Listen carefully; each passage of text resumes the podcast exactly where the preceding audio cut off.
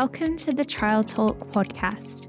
I'm your host, Charlotte Hartley, and I'm a Science Communications Officer at the MRC Clinical Trials Unit at UCL. In this show, we explore the clinical trial landscape by talking to the clinicians and researchers behind the work we do. If you're interested in learning how our research can help improve healthcare in the UK and around the world, this is the podcast for you.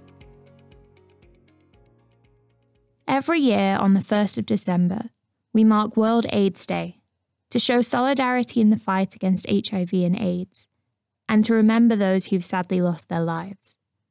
Since the start of the global AIDS epidemic in the 1980s, there has been huge progress towards preventing HIV transmission and treating those who are living with HIV. Now, if they're diagnosed early and treated with daily antiretroviral therapy, People living with HIV can usually keep the virus suppressed, meaning they can live a long and healthy life. But there are still challenges to address. The World Health Organization recommends treating all people with HIV as soon as possible after diagnosis. And while this policy has led to improvements in adults, treatment coverage in children and adolescents is lagging behind.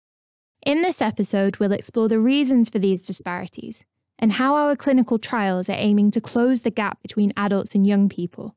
I'll be speaking to Philippa Musoke, one of our unit's collaborators based in Uganda. My name's Philippa Musoke. I'm a pediatric infectious disease specialist, retired from Makerere University, Department of Pediatrics, but I'm also the executive director for Makerere University, John Hopkins University research collaboration that is based at uh, Kampala, Uganda. And Anna Turkova, who works in a number of the unit's pediatric trials in HIV as well as other infections.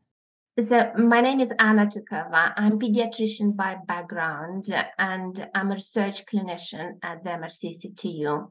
To speed up progress towards ending the AIDS epidemic, UNAIDS has set three goals for 2030.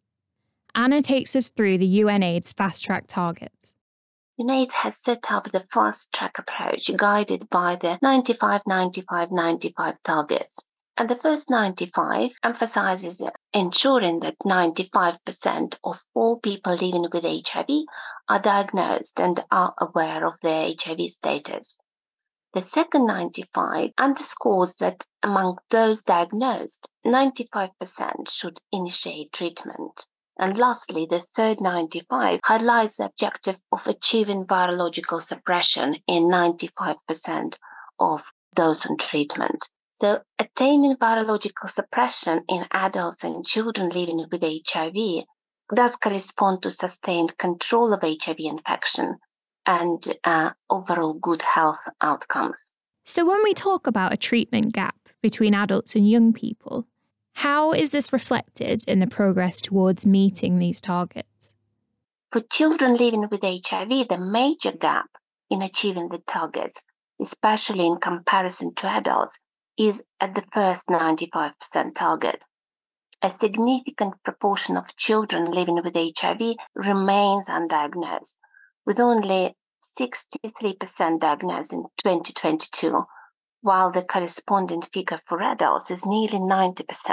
Actually, at the second 95% target, we are not doing too badly, as nearly 90% of children diagnosed with HIV are started on treatment. Where the challenge remains is at the third 95% target, where we need to accelerate our efforts. Among all children on treatment, only 80% achieve virological suppression, contrasting with the figure exceeding 90% in adults. I think addressing this gap is, is where clinical trials on ART optimization can contribute significantly. I think the treatment gap is involved in, in two focus areas that I can think of. One is the number of children who are being treated with antiretroviral therapy is much, much less than the number of adults who are living with HIV and on treatment. So the adults uh, are over, nearly over 80% uh, on antiretroviral therapy, but children are in the 60%. So that is one gap. The other gap is the formulations that are available for treating children vis-a-vis the formulations that are available to treat adults. More formulations and also appropriate. uh, types of formulations that are relevant for adults that may be less relevant for children. So, we know that part of the issue is that there are fewer treatment options available for children and young people compared to adults. But why might adult formulations not be suitable for children? For the young children under five, most of them can't swallow pills. And yet, most of the new drugs that come out are in pill form. So, for an adult, it's easy. It's just a different pill, it's a different regimen. They write you treatment, but it's still a pill. While in children, the younger children, they need either liquids. It's actually easier if they are dispersible tablets or a powder formulation or ones that are easily crushed or ones that can easily be dispersed in liquid and then the baby uh, can take it. And why are there fewer child friendly formulations on the market? It's a dollar issue or a pound issue. Many of the pharmaceutical companies look at the long term investment to produce a new drug or a more